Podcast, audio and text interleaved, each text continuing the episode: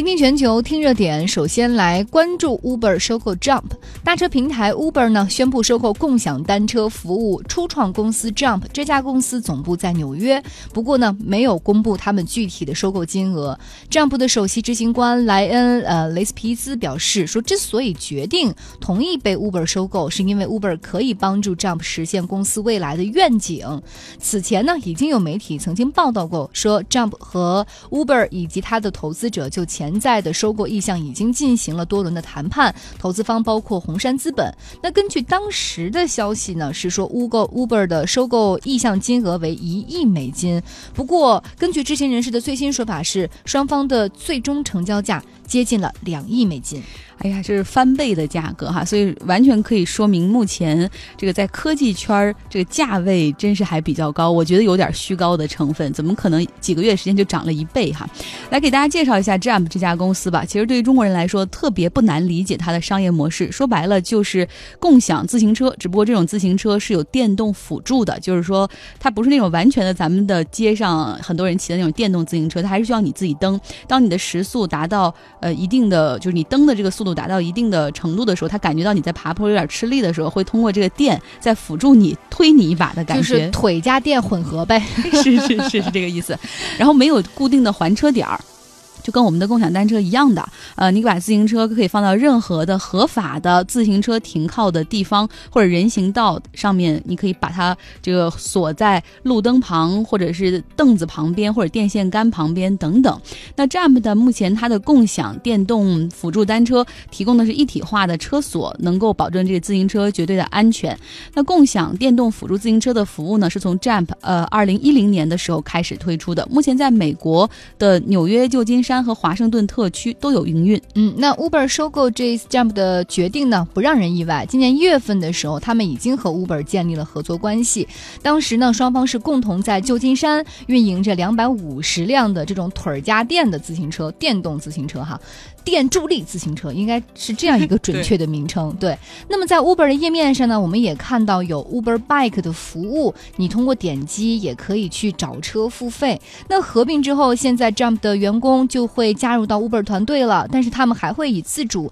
子公司的方式来继续运营。目前他们旗下已经有一点二万辆的汽车。我真是不说什么了。如果说比起中国的共享单车的发展的规模和速度，那这个 Jump 从二零一零年到现在七年了，才有一点二万辆的这个共享的自行车，然后包括才进入到那么几个城市哈，这要是在中国早就被我们的创业团队给秒杀了。呃，那我们来看看 Uber 它这个算盘吧，其实打的大家也很明白它在干什么，它不再是希望是简单的一个搭车平台了，他更希望自己成为一个出行的入口，就以后你进到。如果你想出门的话，你可能就会打开它，也许是拼车，也许是坐专车，也可能是骑个自行车，它都希望你只要一出门就要想到它。也许未来它可能会跟城市的交通网络来连接，把地铁的班次也输进去，这是我想的啊。为什么我总觉得 Uber 现在就是在复制滴滴的路程，而且还没有滴滴的规模大？因为滴滴有足够的资金，有足量的中国的市场，有人，然后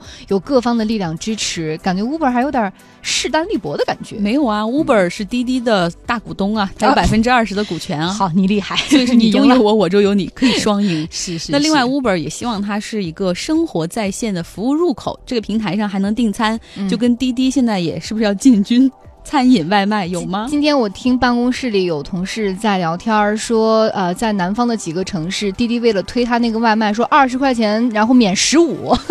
哇塞，真是又开始血拼了哈，打价格战。所以说这个 Uber Eats 哈，现在在欧美那边也有很多人叫外卖的时候会用。嗯，那现在不仅是 Uber，其实很多的竞争对手呢，也把这个目光纷纷的对准了共享单车的领域。总部位于印度的打车应用 Ola，去年十二月份呢就。推出了他们的共享单车服务，不过是针对的印度的大学校园去提供。另外呢，东南亚的 Grab 也在今年推出了共享单车服务，并且是以投资 O Bike 的形式来实现的。所以说，在这一点上哈，在商业模式的创新，包括怎么样去打通自己生态环境的闭环上面，现在可以看出很多，不论是印度还是美国、欧洲那边的公司都在学习中国的模式。嗯，呃，共享单车也不是唯一他们在瞄准的一个出行方式。至还有的公司在看那种共享的电动滑板出行服务，或者是咱们那种独轮电动单车，是不是也在考虑之中啊？但是很多公司目前没有碰这个行业，就是因为担心城市的监管。对，好多那种电动独轮车，包括国内也是，很快就不会让他们上路了。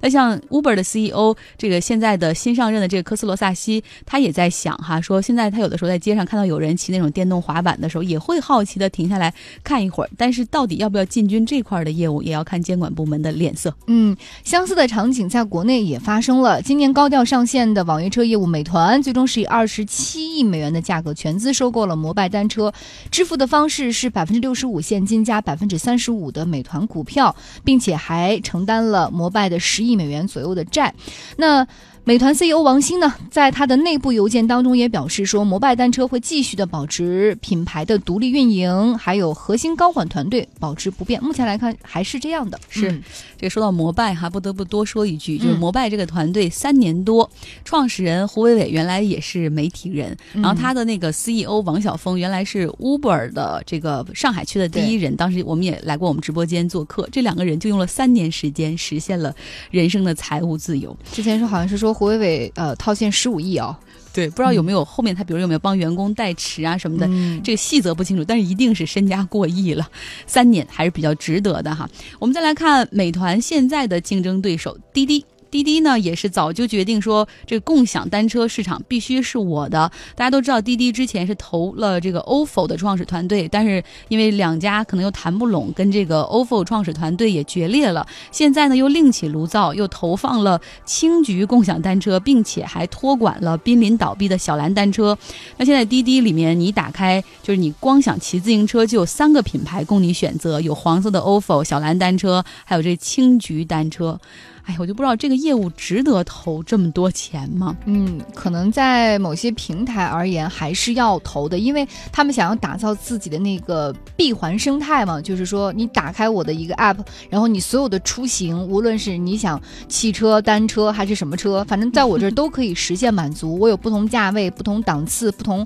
应用场景，只要你想到出行就想到我。可能更多对于平台而言，这是他的一个棋子。他现在有没有时间和精力去发展？就买最快。快嘛，所以就买买买，之前大家都在这么做。那相反之下，我是不是想想像滴滴呀，它这样的平台是不是有太多的钱没地方花了？原来他们融了很多资，比如说大家是用来圈跑马圈地，来这个补补贴用户、补贴司机，来占领这个嗯共享出行的汽车的这个领域的市场。而现在这个市场明明就是他已经老大了嘛，别的人都要么退出，要么跟他合并，所以说他现在没有地方可投，那资金不能闲置啊。是不是就要去投一些其实原本他可能根本看不上的东西哈？我随便猜，呃，那我们再来看看。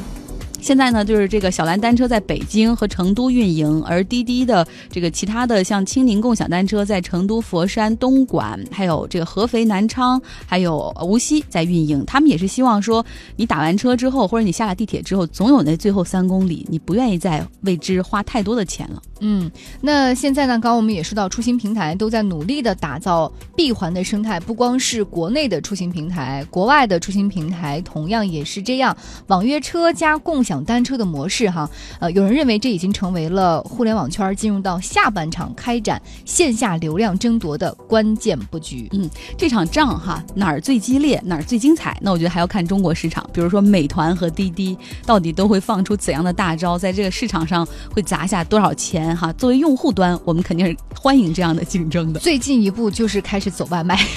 是连我们的同事都说准备注册一个美团那个。汽车就是那个就是网约车的服务，就等着它进入北京市场了。好，稍后是广告，广告之后我们继续来倾听全球。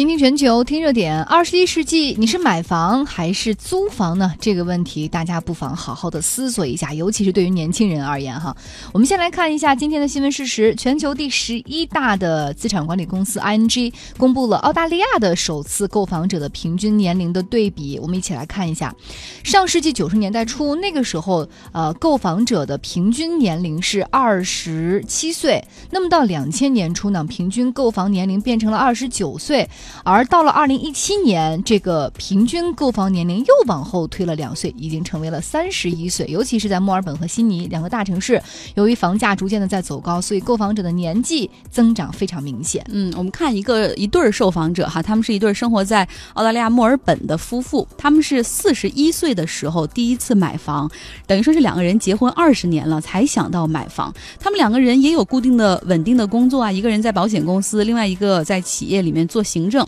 然后他们就说，我们年轻的时候就没考虑说要去当房奴，把自己所有的现金流都压在房子上。我们年轻的时候就旅行啊，然后尝尽美食啊，去体验不同的生活呀，经常一出去度假也出去一个月。那结婚二十年之后，现在我们可能考虑到五十岁或者六十。多岁以后退休的生活，呃，可能买一个房子会更加有安全感，更加舒适，所以我们才决定买房的。嗯，那即便是在这个东亚地区，我们知道，就是在东亚地区的文化传统当中，就是这个买房置地是一个这种相对比较根深蒂固的这种思想吧。那即便如此，现在在东亚的租房的比例也在逐渐的上升。根据韩国 KT 经济和管理调查数据显示呢。一一年，韩国的租房比例达到了百分之十九点五，二零一八年已经上升到了百分之三十一点九。那预计到二零二零年，韩国的租房比例将会上升到百分之四十。嗯，也可能是因为好多人都去首尔哈，然后那个地方的房价又比较高，年轻人如果从外地过来的，也不愿意把更多的钱放到，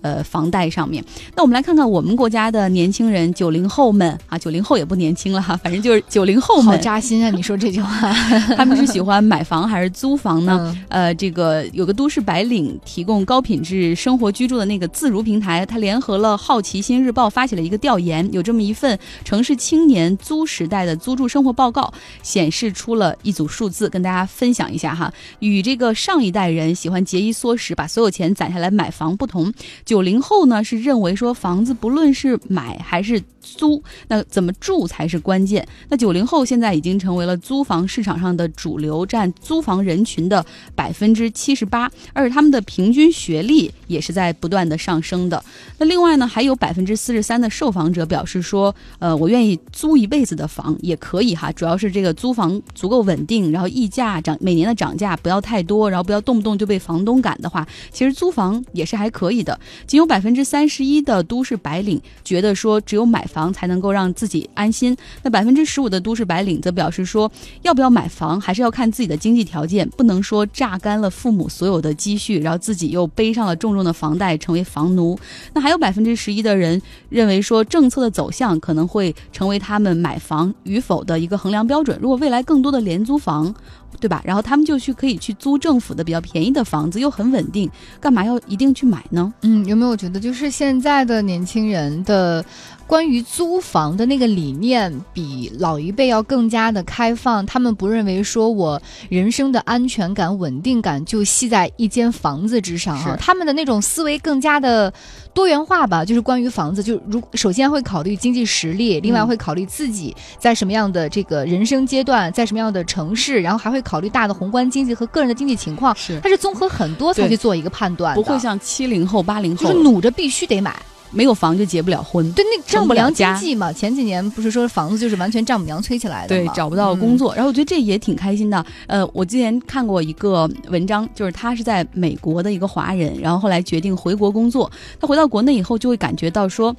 哎，为什么国内的人衡量一个人成不成功的标准特别单一？对，就如果你回到北京，就问你你有没有房，你的房在几环，你有没有学区房，带学区嘛？然后他就说，在国外其实衡量一个人成不成功或者他幸不幸福的标准有很多，比如说他是不是有自己足够的兴趣爱好，他比如说他喜欢环游世界，他去了很多地方，或者他的工作中他有自己的乐趣，或者他善于做公公益啊，喜欢这些。但是国内就是房。但是你也没有办法，就是说，如果纯从这个房子的单一的价值来讲，因为呃，得益于我们前几年的房地产市场的这个投资投资哈，很多人就是，如果你有一趟好地段，就大城市的好地段的房子，你的个人固定资产是非常非常高的。对，就是这个东西也可以称之为是一个衡量的标准吧，哈。但是既然现在这房子是用来买的，不是用来用来住的，不是用来炒的，对，所以可能观念也会。发生变化，而且年轻人真的是让自己的世界更加精彩，比拥有一套房子有的时候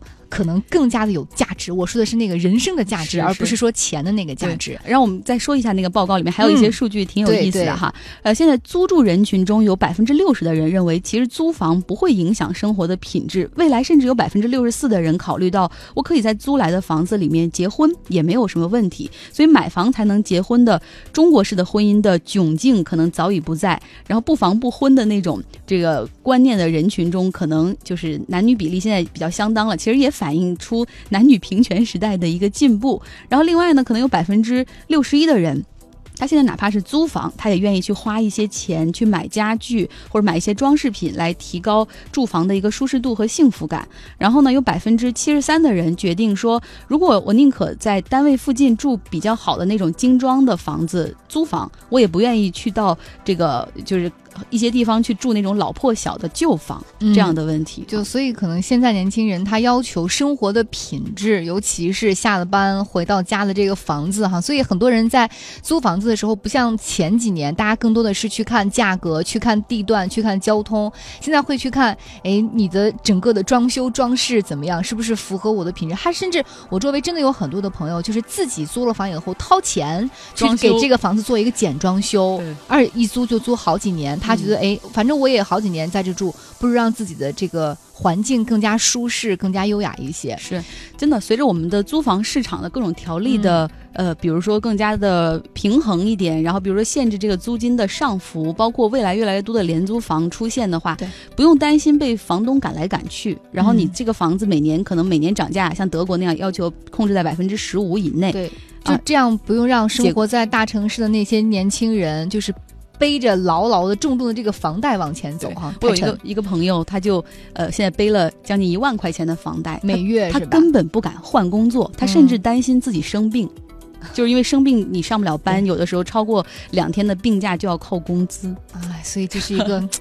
很很呃，值得我们思考的问题哈，所以大家也可以在微信上啊搜索“倾听全球”来跟我们谈谈你对于租房和买房的一些思考，也可以结合你自身的一些情况哈，来说说看你是怎么得出你最终的这个结论或者判断的。那我们再来看一组数字哈，美国时代周刊呢也为租房或者是买房算了一笔账，这个数据有可能会让年轻人听上去有一点点的不舒服。他说的是美国的二十二。岁到二十九岁的年轻人租房的平均房租价格是达到了九百六十五美元，那这个数字已经比他们父母年轻的时候房租贵了百分之二十五。如果你从大学毕业到三十岁，你一直租房的话，你总的花费有九点二万美元，而这完全可以买 做一套房子的首付。那那如果从这个投资的角度来讲，不一样啊！你先要拿出九点二万美元，和你每个月给九百那是不一样的。你要想买房的话，你要先把这笔钱整个拿出来。买不买房，先看家里有多少钱。是，而且你想，你如果每个月拿出九百多美元做那个定投去买道琼斯指数或者纳斯达克指数，你收益会比买房子还要更多呢。嗯，是另外一个思路哈。然后另外呢，其实还有一些很有趣的事儿，比如说英国，他们就说现在的年轻人，他们十六岁到二十五岁的年轻人很不幸福。对，来看看怎么什么事情让他们感到不幸。一，学生贷款太沉重了，想要读完大学，这个学生贷款就可能要达到四点六万英镑。呃，那我们有很多人去英国留学，也知道英国的学费是非常的贵的，主要是英镑这个比率比较高。是，另外就是租房也租不起了，更别说买房了。现在英国的房价和租金上涨挺快的。按照英国的习惯呢，呃，一般是高中就开始打工，大学的时候会搬离到父母家，然后开始校内或校外的租房。那你想，这这个时候你就要承受压力。另外就是在互联网时代呢，年轻人虽然感觉一直跟这个互联网一直在无限连通，但是还是会有那种内心的孤独感。另外就是网络上，他们那边也有很强的攀比之风哈，很多这个网红也是各种炫富炫自己这种生活，所以也会让很多人。为了要去感觉要靠近那样的一种社群，或者靠近我周围的人，也会故意的去提高或粉饰自己的那种生活习惯。对，然后另外还有一组数据也挺有意思，跟大家分享一下，在美国首次购房人的年龄哈中位数，现在是四十四岁。对，来看看这个数字是怎么变化的。二零一零年，美国人的购买住房的中位年龄是三十九岁；二零一二年到了四十二；二零一四年和二零一五年已经是四十四岁了。对，呃，所以说到底是要租房还是买房，还当然可以结合你自己的经济实力来看，但是千万不要像好多年轻人一毕业必须跟父母说，你要给我买房，不买房我都不工作，你要不给我买房，我找不到对象。我根本没在这城市熊孩子吗？会有的，所以说可以把自己的这个价值观也放得多元一点哈。如果不买房也可以租房，然后有很多的钱，很多的呃不用担心这个房贷的压力。你在生活中不论是换工作，或者是出打算出国留学深造，你都可以放飞自己。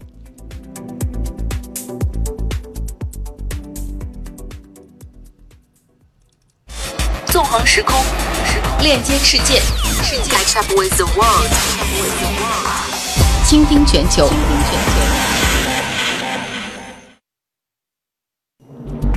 倾听全球，我们要来听现场。大家将要听到的是丹麦沃尔丁堡拆除一个巨型的桶仓的现场。